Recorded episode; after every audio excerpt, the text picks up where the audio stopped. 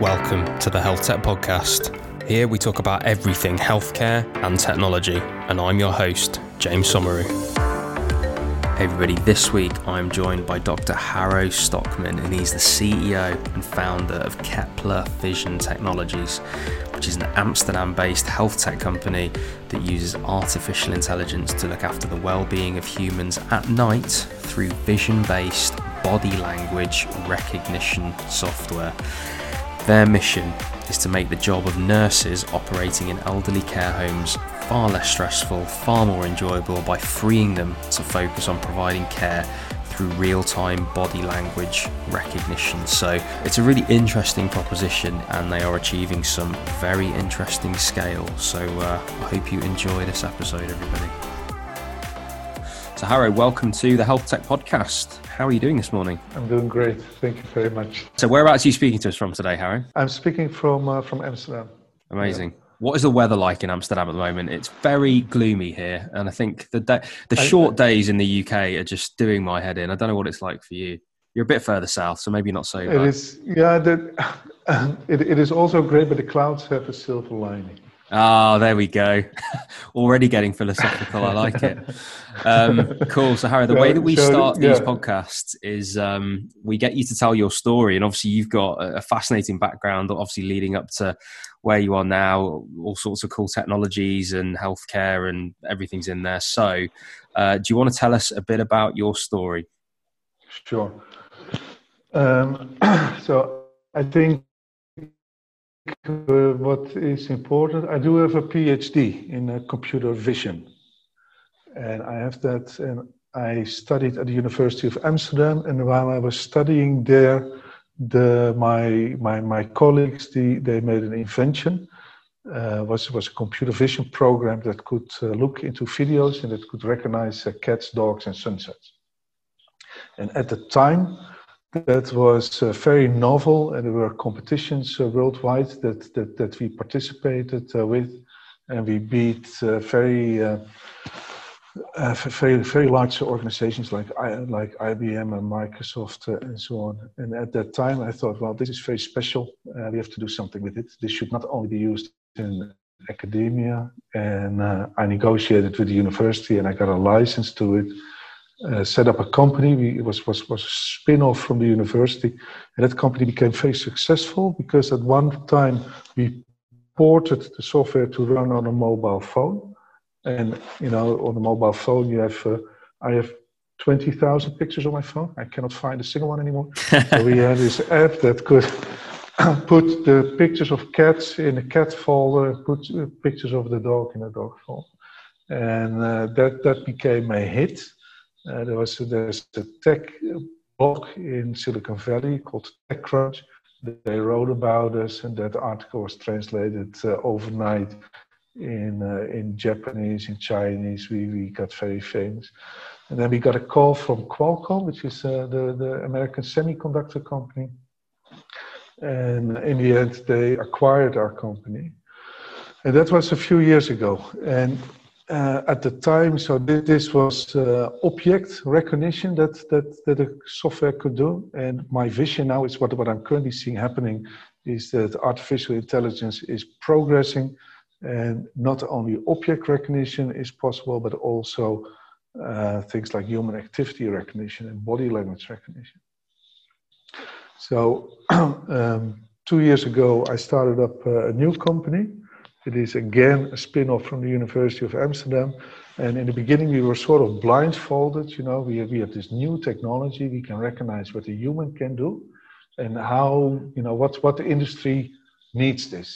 And there were many of them. So a self-driving car needs to be able to to recognize human activities in order to stop or to brake for a car if a pedestrian wants to cross the street but also retail needs it because uh, you want to detect suspicious uh, behavior. Uh, security needs it, uh, industry needs it, and then we finally settled for the for for the for the care industry uh, because I think you have to do something worthwhile uh, with your life. And in the care industry, there are a number of problems. first and foremost, it's very difficult to hire caregivers; they're not there In the Netherlands alone, there are over 100,000 job vacancies. Um, to add to that, a quarter of them are going to retire in the next uh, five years. And at the same time, there's an increasing demand for care because of the aging population. And that, and that sort of led us to, uh, to focus exclusively on the elderly care market. And our solution today is um, we can make the caregivers up to 40% more productive. So we give them a second pair of uh, eyes. So the, the, the, the, slogan of our website is we developed the first artificial intelligence in the world that looks after the well-being of humans. And that's where we are. I think that that should serve as an introduction. It's a very nice introduction and a very noble cause as well. I'm interested, first of all, actually, I, I want to talk about the company that got acquired and I want to talk about what it was like for you I suppose, building that company just out of my own interest, to be honest. I'm interested at what point it got acquired, how big the company was, what the technology could actually do. And, and I suppose the reason I'm asking is because on this podcast, we talk about entrepreneurship a lot, and it's called the Health Tech Podcast. So I'd like to lean into a bit more tech. So I'm actually interested in the technology here and at what point you got to. You mentioned cats and dogs, obviously. What could that technology actually do? by the time yeah, it got acquired yeah, on one so, side, but then on the business side, how big was the company and things like that? Yeah, yeah. So it, it was very early days. So when we got the software uh, from the university, it could recognize cats and dogs. And so literally, it could only do those two things. No, no, yeah, well, no, it could do more. It could recognize uh, American flags. It could recognize uh, lakes. It could recognize boats, uh, stuff like that. Um, and this was because there was a, a competition uh, called TRECVID, organized by NIST, National Institute of Standards and Technology. And they and there was this fixed set of 40 concepts that you had to recognize. And, uh, and, and the competition was who is the best in, uh, in recognizing American flags? Who is the best in recognizing uh, cats? Stuff like oh, that. I see. And, but but those were very useless um, for, for, for, for, for business. You know, who wants who wants to pay? Who's going to pay for that? Yeah, exactly. Yeah, yeah, yeah. Uh, but it is artificial intelligence, and, and, and it works by giving the uh, the software examples. So one of the things that we uh, modified the software was to make it recognize uh, unwanted content. Ah, okay. Nudity. Uh, nudity. Yeah. Uh, and our first big customer was a dating website and they would get uh, in the weekend uh, they would get uh, 7000 um, picture uploads per minute and and not all of these were uh, were, were, were, kosher. Um, and we trained our algorithm to yeah our, our software to, to to filter out uh, first 20% and then 30% and over time it, it improved. So that was the first uh, the first uh, commercial success, and then the, we helped the police in uh, recognizing uh, child abuse pictures. That also worked. Oh, okay. We, yeah, we helped in recognizing uh, um, um, credit card logos on websites. So tax uh, officers want to know on what websites you can buy something, and then check if they. So so but the problem was uh, explaining, you know, that, that software can look into videos and our software does not have, did not have a, a, a user interface. So the input was an image and the output was, was a text string that said, okay, the, the chance there's a dog in it is 90%. The chance there's a lake in it is uh, 10%. How to visualize that? And then our uh, proof of concepts were always, you know, they took forever. First, the customer had to upload uh, pictures, and he would, he would, upload 10 pictures. And we would say, well, that, that's no use because 10 pictures you can do by hand. Upload us a million pictures. Yeah. Um, and then uh, we don't have a user interface to show the results. So that, that, was, that, was difficult, and a non-disclosure agreement need to be signed and, and stuff. So the idea then was we make an app for the uh, for, for, for the App Store on an iPhone, We give away we give away the app for free, and if we have a new prospect customer, we say, "Hey, download our app, run it on the pictures of your camera roll, see what our software can do for you, and then we then we nice then then, then we continue forward." And that sort of by accident set off. Uh, and we were going to release that app on, on Friday, and on Friday evening, I wrote, or Saturday, and on Friday evening, I wrote uh, an email to uh, to a journalist at, at TechCrunch who I followed, mm. who writes a lot about uh, photo apps. And I said, well, we're going to upload this, and we, you know, it's for free, but you know, can you have a look at it? And she said, well, if this works, I'm going to, I'm going to cover it, which which she did, and that was that was how it went. Very nice. The, the company was it was not big. We were with uh, ten or eight, I think. Wow. Yeah. What a journey! Obviously, learning all of all of that both from a both from a growing a business perspective, going through an acquisition, but I suppose the, the, the technical perspective as well. Taking all of that learning and then thinking, well, what do I do next? How did you arrive at the decision for healthcare? I'm interested in the thought process there, and it's a, you know it's a, it's a yeah, yeah, yeah. it's noble, but it's also difficult yeah. as well from a business perspective, yeah, yeah. and finding the business model and all that, all those kind of things, right? So, talk me through the decision to move into healthcare. Yeah, so the um, uh, the company got started in 2018, and the Netherlands they have some sort of program that they bring the 50 most promising startups to CES, the Computer Electronics Show in uh, in San Diego. Okay. And we were, and those 50 startups, um, we were selected to be one of them. And uh, one of the princes of the royal family was uh, also joining us. So we were we were in in in, in good uh, in good good company and we had some sort of demo uh, where we showed what our software could do and, and then the whole world came by. And we, we had incredible amount of feedback of, of what we could do with, with, with, our technology. And then we, we came back um, our sales our, our, our, sales officer he had 800 business cards collected in those uh, three days. And we, we went 800 through, business cards in three days Wow. Yeah, yeah, yeah, yeah, yeah. That's a prolific we networker. Through, yeah, yeah, yeah. And we went through all, and we went through all those business cards and and and all our notes, and made a list of you know uh, possible applications. And there were about uh, six different of them, and then we estimated our chances in uh, being able to raise uh, venture capital the ability to uh, become a unicorn, the ability, so the, the, the market size, uh, the ability to file patents in this uh, application, because you know human activity recognition and body language recognition is is is, is a blue ocean, and I wanted to uh, yeah see if we could uh, develop a patent portfolio that that would claim that uh, blue ocean. So, and for instance, the, the self-driving uh, car business, many patents there. It's very difficult to, to do to do something new. But sure.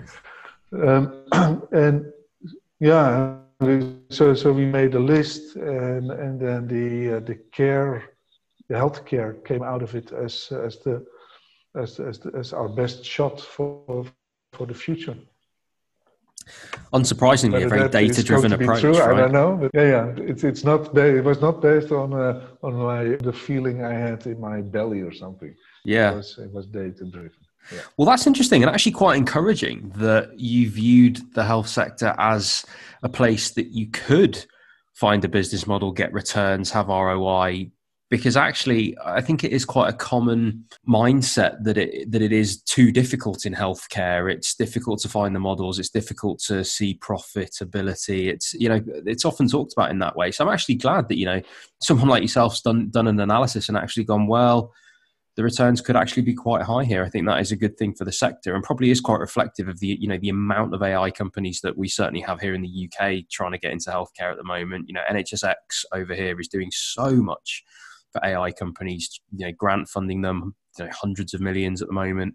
We've got so much going on in terms of the actual adoption of AI now, which is becoming, you know, increasingly exciting because it's we're getting prospective studies being done on it now. Like it's all it all seems to be happening in AI at the moment, and it's it's been on the fringe for years. I'd say you know people talking about oh it's about to happen, it's about to happen. I think it is well it is happening now, and I think that means that AI is so exciting. So on that note, then tell me all about Kepler. Um, so we have a solution uh, very often, no, not very often, but but quite often in uh, in the rooms of the uh, elderly. You know, in in in uh, care homes, there's already uh, a camera, and the camera it looks like a, a smoke uh, detector. I'm looking at one right now. Yeah. And it has a small lens in it. It also has three infrared lights and with, with, the, with, with, this camera, our software can recognize what is going on in the room. So we can see at night if the person is, if, if the patient is in bed, but he's trying to get out of bed, because some people should stay in bed and should only try to get out, you know, with, with assistance.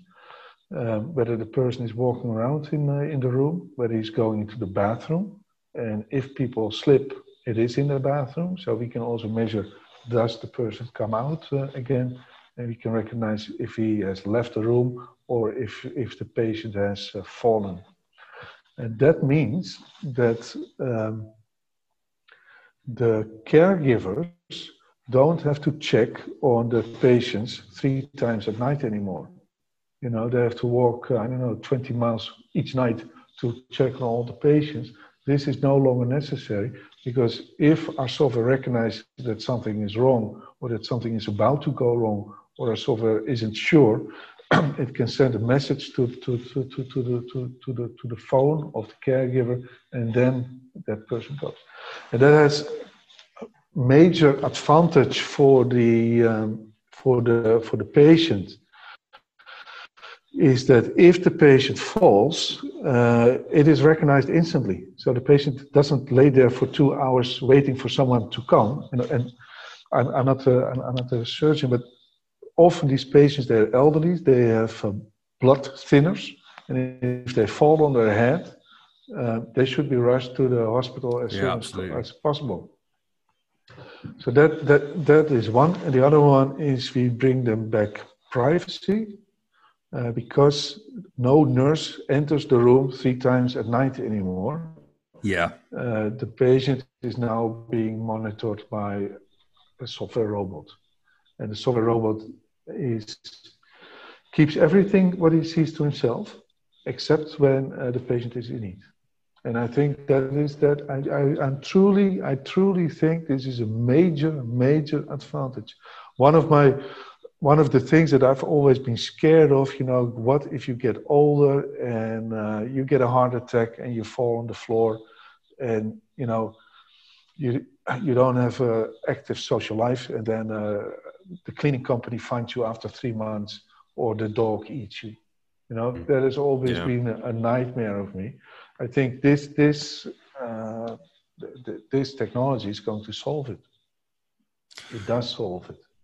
Yeah, I like that, and I, I there's there's a few things that I want to talk about. One thing is this obviously relies on well, if we're if we're going to recoup the benefits that you've talked about, particularly that element of privacy. I love that. I love the fact that you, you you're kind of you're thinking of it beyond the obvious healthcare implications. That's actually quite a, a personal advantage. It, it's an improvement of the quality of someone's care and actually the quality of someone's life.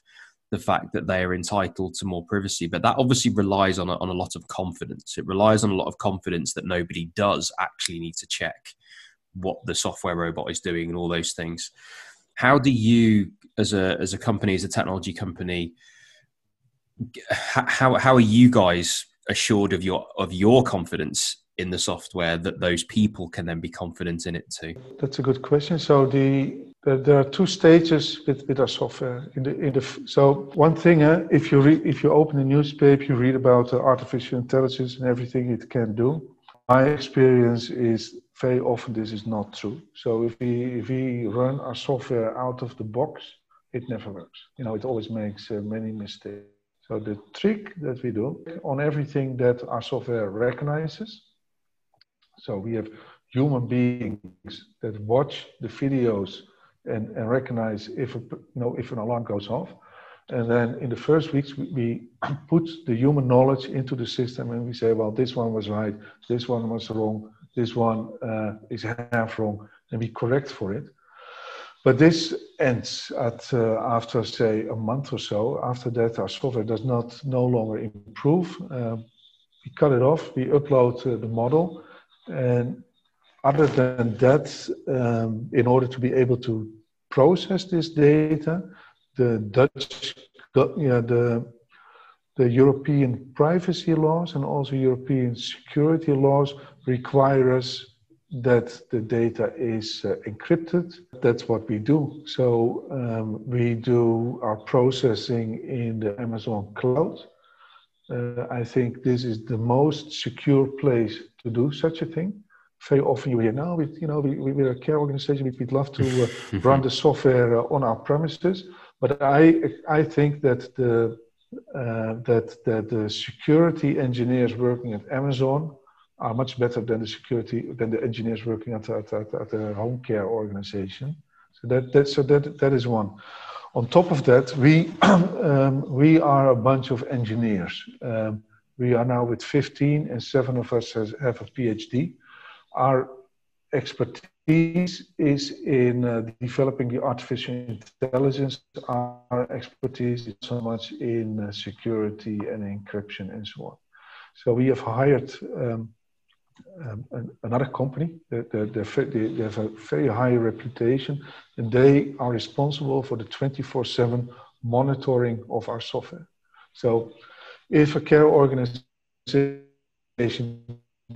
decides to, to work with us and they can do the same amount of work with less people or they you know they, they, they keep on doing it with the same amount of people but the quality of the care improves it, they can do so on the condition that our software is actually up and running 24 7 and, and it never stops. Uh, this we have outsourced to, to, to, a company in the Netherlands, and they their expertise is, is mission critical software. So they uh, so the Dutch airport Schiphol uses their software to to make sure that you know all their critical uh, software applications uh, run. Uh, they're responsible for 90% of all the payment traffic in the Netherlands. And I, I know one of the founders uh, quite well, and I thought they would be uh, a good party to be responsible for our operations. So that's what we outsource it to. So, to the best of my knowledge, uh, we have done the very best that, that, that we can. Another thing is, we were also warned that, you know, yeah, if you're a startup, you can do whatever you want, but once you get famous, uh, you will attract the hackers and they will try to and that was another reason to uh, to outsource our operations that we, that we have an independent party that is responsible for making sure of that. So nothing is going to happen nothing nothing nothing is going mm. to hmm. happen we have ISO certification, we have NEN certification. We even we also recently got a registration for medical device. So you know, we we, we have our business uh, in in in order. Yeah, it's nice. actually, it's an English way of saying. But... Yeah, no, sure. I mean, look, there's there's a lot there's a lot going on at the moment in terms of data security, resilience of platforms, making sure that things don't fall over because it seems to be that everybody in the space wants to get this right. Nobody nobody even wants their competitors to go down because the trust in the system is going to be lost as soon as anything happens. And i think much like people say a rising tide raises all ships i think if you pull the plug everybody goes down right? And i think that's the that's the biggest issue I think for so many people at the moment uh, when they think about security and resilience is yeah, nobody want nobody yeah. wants anything to go down and so actually yeah. everyone is incentivized everybody in the whole health tech sector seems incentivized to make sure that all these things are right um, and, and as you say you know with with ISO and CE mark and software as a medical device MDD MDR all these things going on I mean it's it's definitely giving me as you know an innocent bystander in all of this mainly as a patient actually just looking at all this stuff and going well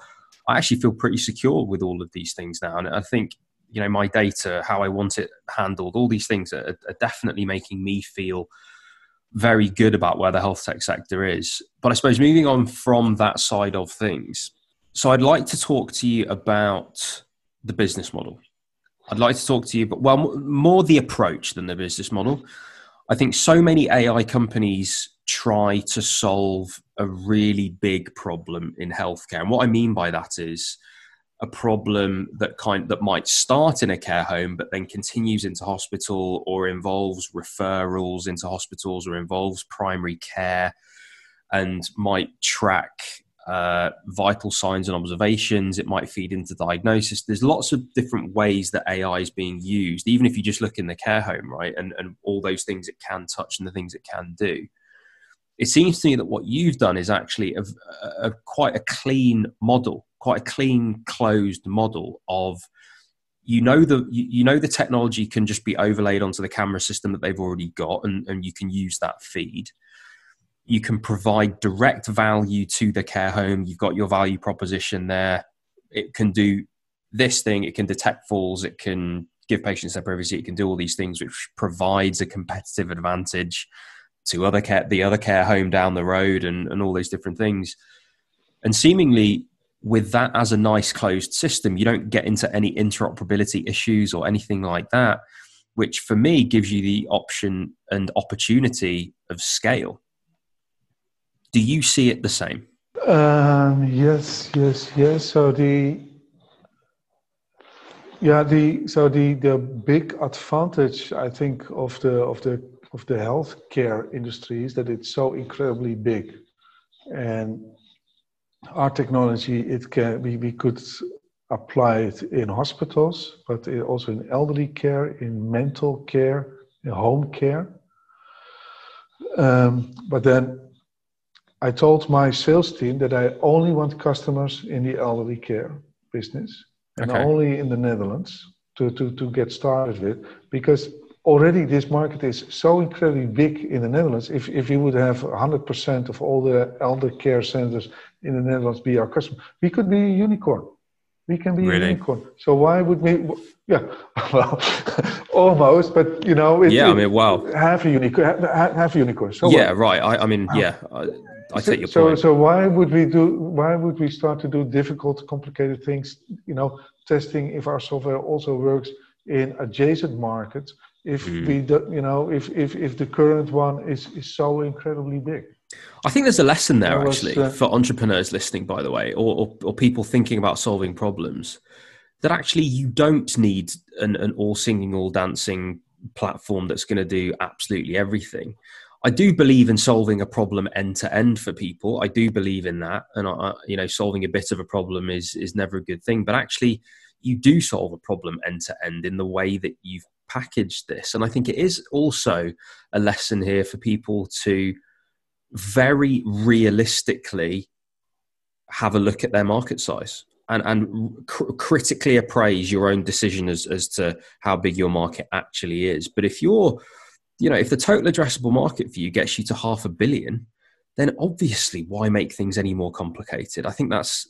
yeah, really interesting. Yeah, I had a I, I had a call with a venture capital firm uh, last week, and he, he he completely understood it, and he he referred to it as that we focus on a market that is an uh, an inch wide and a mile deep. Yeah, that's really nice. Yeah. Instead, and and you know, it's easier to go a mile wide and, and an inch deep you know, there are many technical challenges that you can, you know, it's very yeah. interesting and, but I, yeah, and, and, but it, yeah, so it is the art of being able to say no.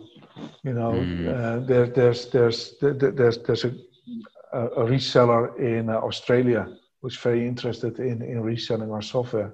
And I said, well, you know, let's talk to him for five minutes and, and decline it. And then we come back uh, after a year, after we have captured the Dutch market and we are ready for a new market.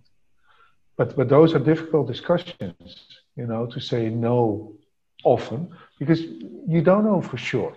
You know, maybe you should, we, maybe we should go into Australia, but it's not the logical next uh, market uh, for us. The logical next market for Kepler is either Germany or it is uh, the UK. because it's very close by.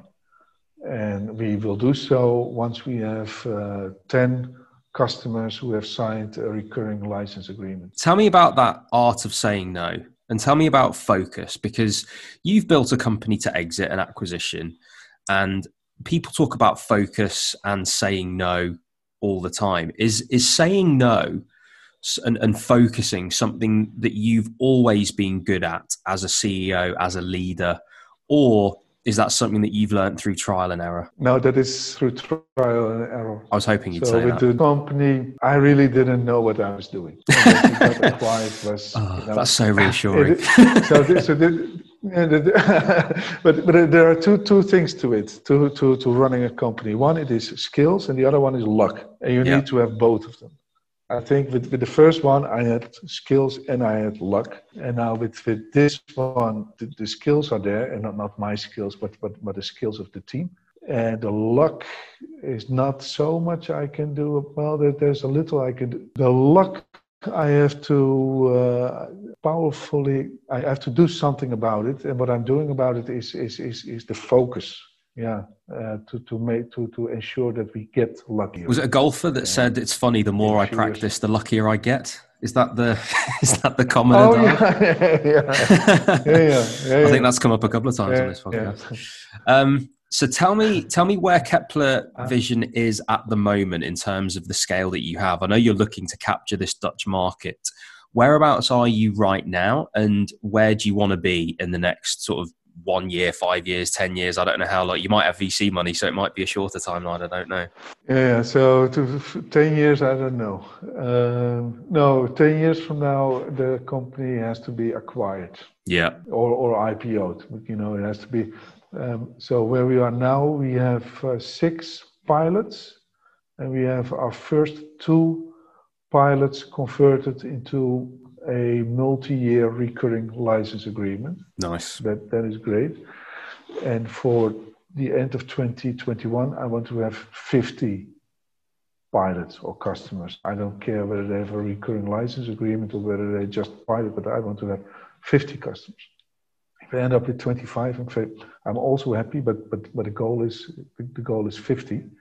And then ideally, I would have one customer elsewhere and that is probably either the UK or the US.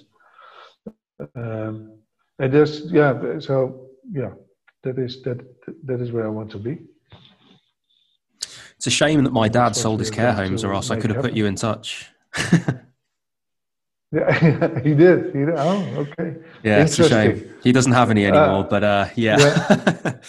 Uh, but no, I mean this is that, but this but this is why I can I can actually relate to this problem that, that you're solving, right? Because you know he'd he'd so often I say so often, you know, occasionally he'd have to get up in the night because a resident had escaped or that someone had had a fall or you know the types of things that when you think back now with the technology that we have now so easily solvable with your technology no, none of those two things would have necessarily been as bad you know that, that than we experienced. You know, it's it's it's it's interesting to me, I suppose, and I, I think that's one of the reasons that I wanted to get you on is because I think as a sector there is so much that can be done in that care in care homes in that care sector. I think we're all going to get older. We're all going to need support as we age. We've had a few elder tech, if you want to call it that, startups on here like Max from Birdie and and uh, Cradle we've had on here as well. So lots of people that are trying to do different things in the care sector, and I think it is something that we all need to wake up to that we're all getting older and we all we will all need these things. And I think the more attention that we give as entrepreneurs, as investors, as clinicians, as everybody in the space, um, I, I think there's so much that will make our experience of getting older so much better, so much easier. And like you've said, and I really like this about what you said that part of the value proposition for you is giving patients their privacy. And whilst the patients may not be the payer, they are kind of indirectly in a lot of ways, especially if they're paying for a care home privately, they're definitely going to pick the one that gives them the best experience. And so there is value in making those care homes better. There's value yeah, and, for and, those and, care yeah, homes in, in, building up their tech stack. There are more advantages. One is So one that I often hear is from the nurses. So our software can also write an automated report of what went on during the oh, day wow. with the patient. Did he get you know what, what time you know a patient that gets that goes to bed at six o'clock in the evening and then wakes up at uh, three o'clock at night and you know it gives you an indication of this patient has been brought to bed too early. But another thing is that if a pay if a patient is not doing well you, you can read this from the report and then the nurse has an objective report that she can show to either the physician or to the family also that mom is not doing so well as mom is saying. Uh, a thing that we hear from nurses often is that the patients lie. They lie all the time. You know, yes, I've eaten, but they're very skinny. And yeah. if you open the, the refrigerator, there's nothing in it. And if you yeah. look in the garbage bag, there's nothing in it. Uh, so potentially also our, our, software can help the nurses uh, there in you know in, in, in, objectively assessing you know what what happened and not. Yeah. So t- my final question would be you're obviously in you, have moved into healthcare and, put and you know specifically the care sector now. Where do you see the future of technology in care? And and i suppose do you have a view on what the future looks like. Do you think everything's going to move into people's homes with technology? Do you think there are going to be care homes in the future? What and what technology do you think they'll have? I'm interested in your view. Yeah, so the I do think yeah a, a little bit different maybe. I do think that uh, the operating system of a home you have an operating system of, of a computer, but I think the, the, the home, where also the care organization will also have an operating system, and that one will look after the patients individually.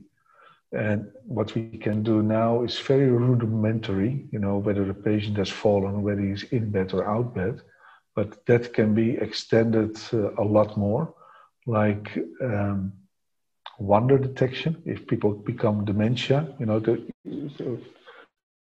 they don't know where they are uh, they want to leave and they leave in the middle of the night eh? what, what, what happens to your to your dad um, but also medicine intake whether the patient drinks sufficiently or, or, or eats sufficiently i think this technology will become available for to look after patients who cannot look after themselves you know, if you can look after yourself, it's, it's fine. We don't need it. But but but for as we get older and older and older, and people become more and more, you know, the problem of dementia is becoming a, a, really big one, um, and it has to be solved with with technology because there are. I've been thinking about it a, a lot. There are two other ways, to, three other ways to, no, two other ways to solve it. One is um, put more men, just just put more money into it into the into the care system. You know there are no uh, caregivers that you can hire unless i think you pay them 200000 uh, pound a year you know then for sure they will come. But who are you going to take the money away from? So I, I think politically, you, you, you, this is not defendable to, to, to spend so much. That is one, and the other one is um, yeah, uh, get people from, from other parts of the world where, where, where there are plenty of people, hire them from Africa or Eastern Europe. But, you know, these have a different culture than us. This is also politically very difficult to, to realize. So that's also not going to happen. Option three is uh, do nothing. And uh, that doesn't solve it, but you know that that means that the quality of care is going to uh, to to deteriorate. And option four is to, to get going with, with technology. a problem that I do see in, in, in healthcare is, uh, you know, it, it takes forever to decide. There's so many people that need to, uh, you know, that, that have to have a vote in it. So it is difficult for startups, but it can be done. That, that's what we see. But, you know, you have to have patience and you have to push and push and push and focus. And that's so there we go. So many, so many good lessons in there from someone that has uh, exited and is now focused on what seems to be like their passion. I love it. Um, thank you so much for coming on, Harro.